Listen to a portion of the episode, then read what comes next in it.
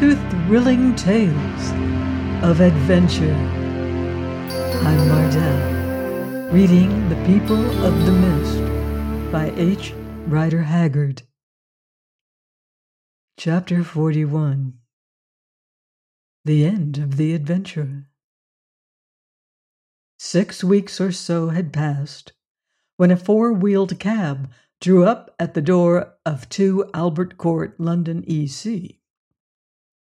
The progress of this vehicle had excited some remark among the more youthful and lighter minded denizens of the city, for on its box, arrayed in an ill fitting suit and a brown hat some sizes too small for him, sat a most strange object, whose coal black countenance, dwarfed frame, an enormous nose and shoulders attracted their ribald observance.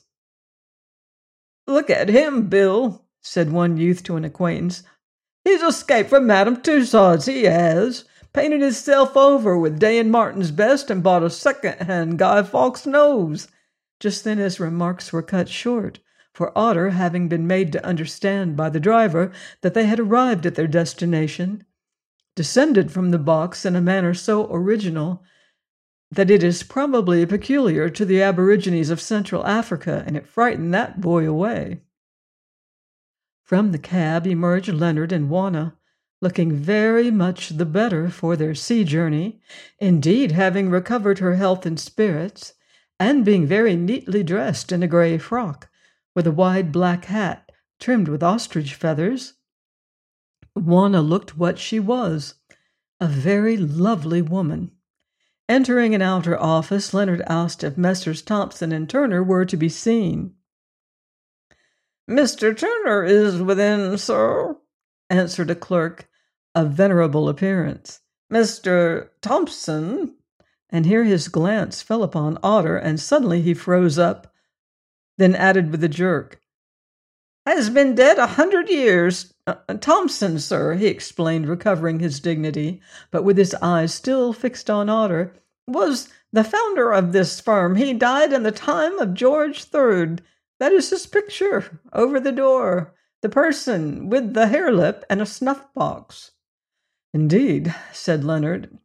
As Mr. Thompson is not available, perhaps you will tell Mr. Turner that a gentleman would like to speak to him. Certainly, sir, said the old clerk, still staring fixedly at Otter, whose aspect appeared to fascinate him as much as that worthy had been fascinated by the eyes of the water dweller. Have you an appointment, sir? No, answered Leonard. Tell him that it is in reference to an advertisement which his firm inserted in the Times some months ago. The clerk started wondering if this could be the missing Mr. Outram. That much sought for individual was understood to have resided in Africa, which is the home of dwarfs and other oddities. Once more he stared at Otter and vanished through a swing door. Presently he returned. Mr. Turner will see you, sir, if you and the lady will please to step in. Does this gentleman wish to accompany you? No, said Leonard, he can stop here. Thereupon the clerk handed Otter a tall stool, on which the dwarf perched himself disconsolately. Then he opened the swing door and ushered Leonard and his wife into Mr. Turner's private room. Whom have I the pleasure of addressing? said a bland, stout gentleman, rising from before a table strewn with papers. Pray be seated, madam. Leonard drew from his pocket a copy of the Weekly Times and handed it to him, saying, I understand that you inserted this advertisement. Certainly we did, answered the lawyer after glancing at it. Do you bring me any news of Mr. Leonard Outram? Yes, I do. I am he, and this lady is my wife. The lawyer bowed politely. This is most fortunate, he said. We had almost given up hope, but uh, of course some proofs of identity will be required. I think that they can be furnished to your satisfaction, answered Leonard briefly. Meanwhile, for the sake of argument, perhaps you will assume that I am the person whom I state myself to be, and inform me to what this advertisement refers. Certainly, answered the lawyer. There can be no harm in that. Sir Thomas Outram, the late baronet, as you are doubtless aware, had two sons, Thomas and Leonard. Leonard, the second son, as a young man, was engaged to, or rather had some love entanglement with a lady.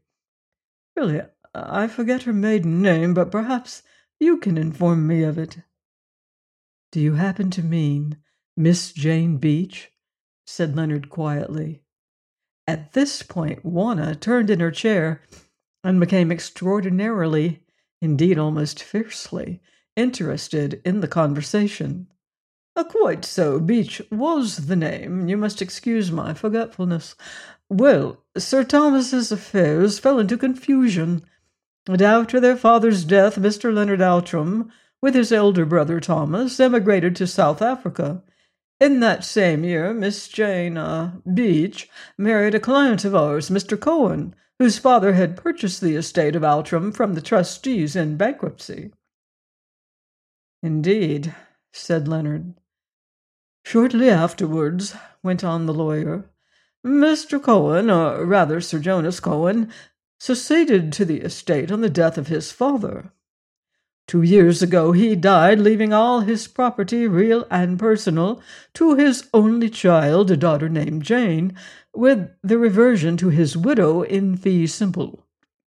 Within a month of his death, the child Jane died also, and nine months later her mother, Lady Cohen, née Jane Beach, followed her to the grave. Yes, said Leonard in a dull voice, and hiding his face in his hand. Go on, sir. Lady Cohen made a somewhat peculiar will. Under the terms of that will, she bequeaths the mansion house and estates of Outram, together with most of her personal property, amounting in all to something over a hundred thousand pounds, to her old friend Leonard Outram and the heirs of his body, with reversion to her brother. This will has not been disputed, therefore, if you are Leonard Outram, I may congratulate you on being once more the owner of your ancestral estate and a considerable fortune in cash. For a while, Leonard was too agitated to speak. I will prove to you, he said at last, that I am this person. That is, I will prove it prima facie. Afterwards, you can satisfy yourself of the truth of my statements by the usual methods. And he proceeded to adduce a variety of evidence as to his identity, which need not be set out here. The lawyer listened in silence, taking a note from time to time. I think, he said when Leonard had finished, that, a subject to those inquiries of which you yourself have pointed out the necessity in so grave a matter, I may accept it as proved that you are none other than Mr. Leonard Outram, or rather, he added, correcting himself, if, as I understand, your elder brother Thomas is dead, then Sir Leonard Outram. Indeed, you have so entirely convinced me that this is the case that I have no hesitation in placing in your hands a letter addressed to you by the late Lady Cohen, and deposited with me, together with the executed will, though when you have read it I shall request you to leave that letter with me for the present. By the way, it may interest you to learn, Mr. Turner added as he went to a safe built into the wall and unlocked its iron door, that we have been hunting for you for a year or more. We even sent a man to South Africa, and he tracked you to a spot in some mountains somewhere north of Delagoa Bay, where it was reported that you, with your brother Thomas and two friends, were digging for gold. He reached that spot on the night of the ninth of May last year. The very day that I left it, broke in Leonard and found the site of your camp and three graves. At first, our representative thought that you were all dead, but afterwards he fell in with a native who appears to have deserted from your service, and who told him that one of the brothers was dying when he left the camp, but one was still in good health, though he did not know where he had gone. My brother Thomas died on the first of May, this day year, said Leonard. After that, all trace of you was lost, but I kept on advertising, for missing people have a wonderful way of turning up to claim fortunes, and you see the result. Here's the letter, Sir Leonard. Leonard took the document and looked at it, while strange feelings crowded into his mind. This was the first letter that he had ever received from Jane Beach. Also, it was the last letter that he ever could receive. Before I open this, Mr. Turner, he said, for my own satisfaction, I may as well ask you to compare the handwriting of the address with another specimen of it that chances to be in my possession and producing the worn prayer book from his pocket, Jane's parting gift, he opened it at the flyleaf and pointed out the inscription to the lawyer, placing the envelope beside it. Mr. Turner took a reading glass and examined first one writing and then the other. These words appear to have been written by the same hand, he said presently. Lady Cohen's writing was peculiar, and it is difficult to be mistaken on the point, though I am no expert. To free you from responsibility, and with your consent, I myself will open this letter. And he slit the envelope at the top with an ivory paper knife, and drawing out its contents, he handed them to Leonard. They ran thus My dearest Leonard, for so I, who am no longer a wife, may call you without shame, seeing that you are in truth the dearest to my heart, whether you be still living or dead like my husband and my child. The will which I am about to sign tomorrow will prove to you if you are yet alive, as I believe to be the case, how deep is my anxiety that you should re enter into possession of the ancestral home of which fortune has deprived you. It is with the greatest pleasure that I make you this bequest, and I can do so with a clear conscience, for my late husband has left everything at my absolute disposal, being himself without near relations, in the sad event which has occurred of the death of his daughter, our only child. May you live long enough to enjoy the lands and fortune which I am enabled thus to return to your family and may your children and their descendants sit at Outram for many a generation to come. And now I will talk no more of this matter, for I have an explanation to make and a pardon to ask.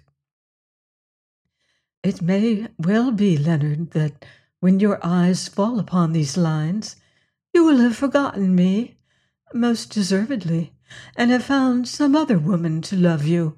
No, as I set this down, I feel that it is not true. You will never forget me altogether, Leonard, your first love, and no other woman will ever be quite the same to you as I have been. Or, at least, so I believe, in my foolishness and vanity. You will ask what explanation is possible after the way in which I have treated you, and the outrage that I have done to my own love. Such as it is, however, I offer it to you. I was driven into this marriage, Leonard, by my late father, who could be very cruel when he chose. To admit this is, as I know, a proof of weakness. So be it. I have never concealed from myself that I am weak. Yet believe me, I struggled while I could. I wrote to you even, but they intercepted my letter, and I told all the truth to Mr. Cohen. But he was self willed and passionate, and would take no heed of my pleading. So I married him, Leonard, and was fairly happy with him, for he was kindness itself to me. But from that hour I began to die and now more than six years have passed since the night of our parting in the snow, and the end is at hand, for I am really dying. It has pleased God to take my little daughter. This last shock proved more than I can bear, and so I go to join her and to wait with her, till such time as I shall once more see your unforgotten face. And that is all I have to say, dear Leonard. Pardon me, and I am selfish enough to add, do not forget me. Jane. P.S. Why is it that an affection like ours, which has never ever borne fruit even, should in the end prove stronger than any other earthly tie? Heaven knows, and heaven alone, how passionately I loved and love my dead child, and yet, now that my own hour is at hand, it is of you that I think the most. You who are neither child nor husband I suppose that I shall understand ere long, but oh, Leonard, Leonard. Leonard, if as I believe my nature is immortal, I swear that such love as mine for you, however much it made me dishonored and betrayed, is still the most immortal part of it. J. Leonard put down the letter on the table and again he covered his face with his hand to hide his emotion, for his feelings overcame him as a sense of the depth and purity of this dead woman's undying love sank into his heart. May I read that letter, Leonard? asked Juana in a quiet voice. I suppose so, yes, dear, if you like. He answered, feeling dully that it was better to make a clean breast of the matter at once, and thus to prevent future misunderstandings. Juana took the letter and perused it twice, by which time she knew it as well as she did the Lord's Prayer, nor did she ever forget a single word of it. Then she handed it back to the lawyer, saying nothing.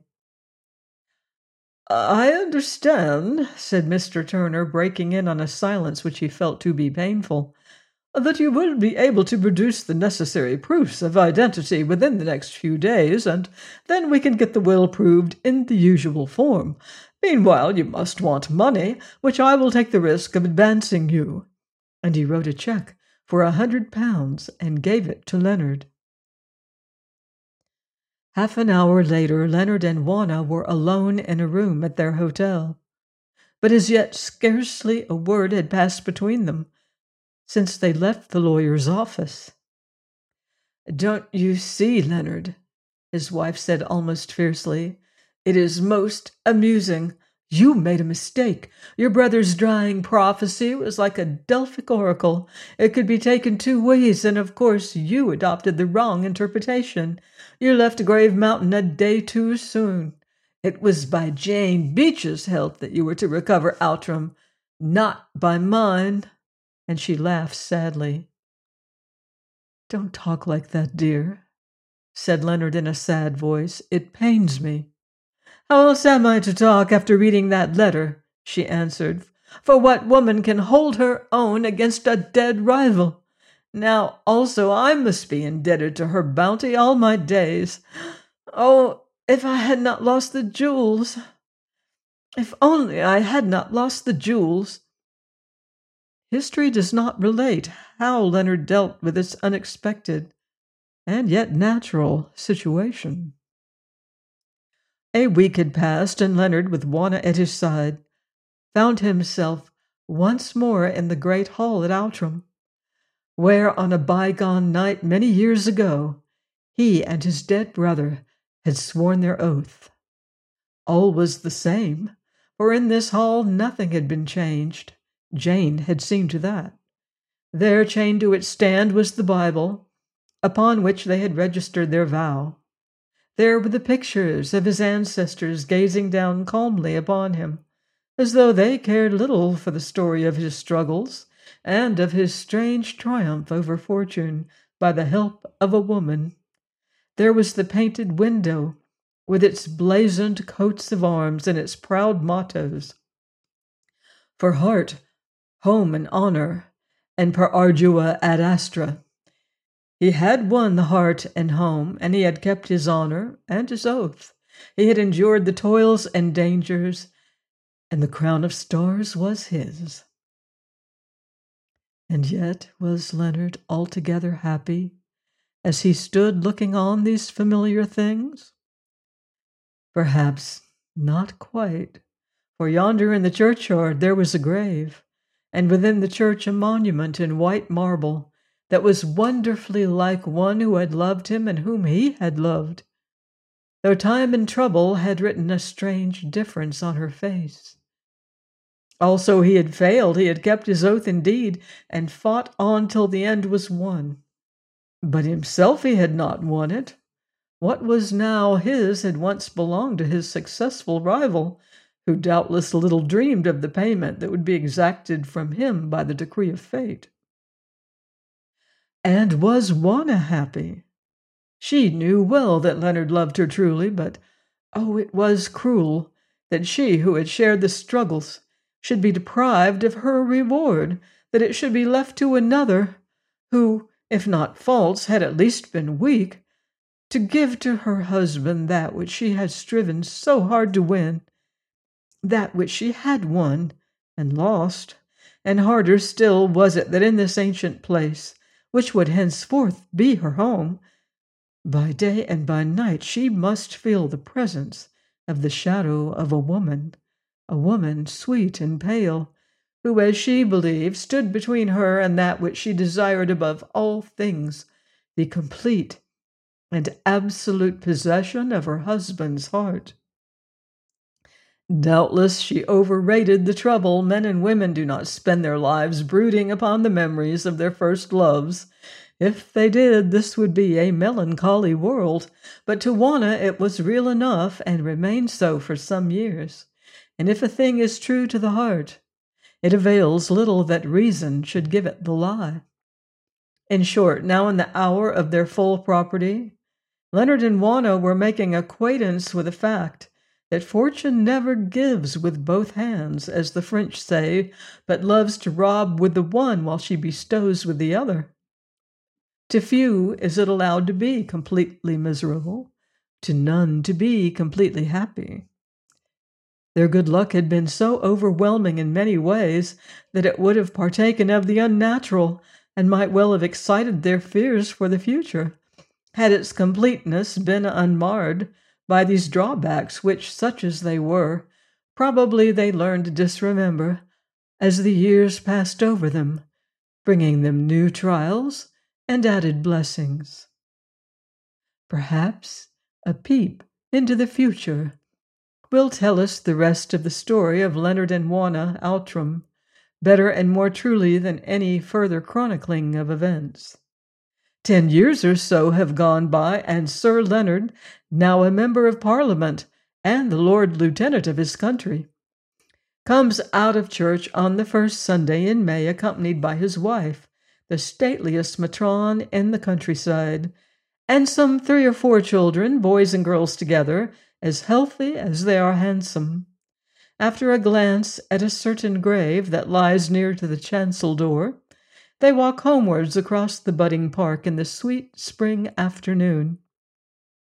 Till a hundred yards or more from the door of Outram Hall, they pause at the gates of a dwelling known as the Kraal, shaped like a beehive, fashioned of straw and sticks, and built by the hands of Otter alone. Basking in the sunshine in front of this hut sits the dwarf himself, cutting broomsticks with a knife out of that straightest of a bundle of ash saplings that lie beside him. He is dressed in a queer mixture of native and European costume, but otherwise time has wrought no change in him. Greetings, Baas, he says as Leonard comes up. Is Baas Wallace here yet? No, he will be down in time for dinner. Mind that you're there to wait, Otter. I shall not be late, Baas, on this day of all days. Otter, cries a little maid, you should not make broomsticks on Sunday. It is very wrong. The dwarf grins by way of answer, then speaks to Leonard in a tongue that none but he can understand. What did I tell you many years ago, Baas? he says. Did I not tell you that by this way or by that you should win the wealth, and that the great kraal across the water should be yours again, and that the children of strangers should wander there no more? See, it has come true. And he points to the happy group of youngsters. Wow, I, Otter, who am fool in most things, have proved to be the best of prophets. Yet I will rest content and prophesied no more, lest I should lose my name for wisdom. A few hours later, dinner is over in the larger hall. All the servants have gone except Otter, who, dressed in a white smock, stands behind his master's chair. There is no company present save Mr. Wallace, who has just returned from another African expedition, and sits smiling and observant, his eyeglass fixed in his eye of yore. Juana is arrayed in full evening dress, and a great star ruby blazes upon her breast.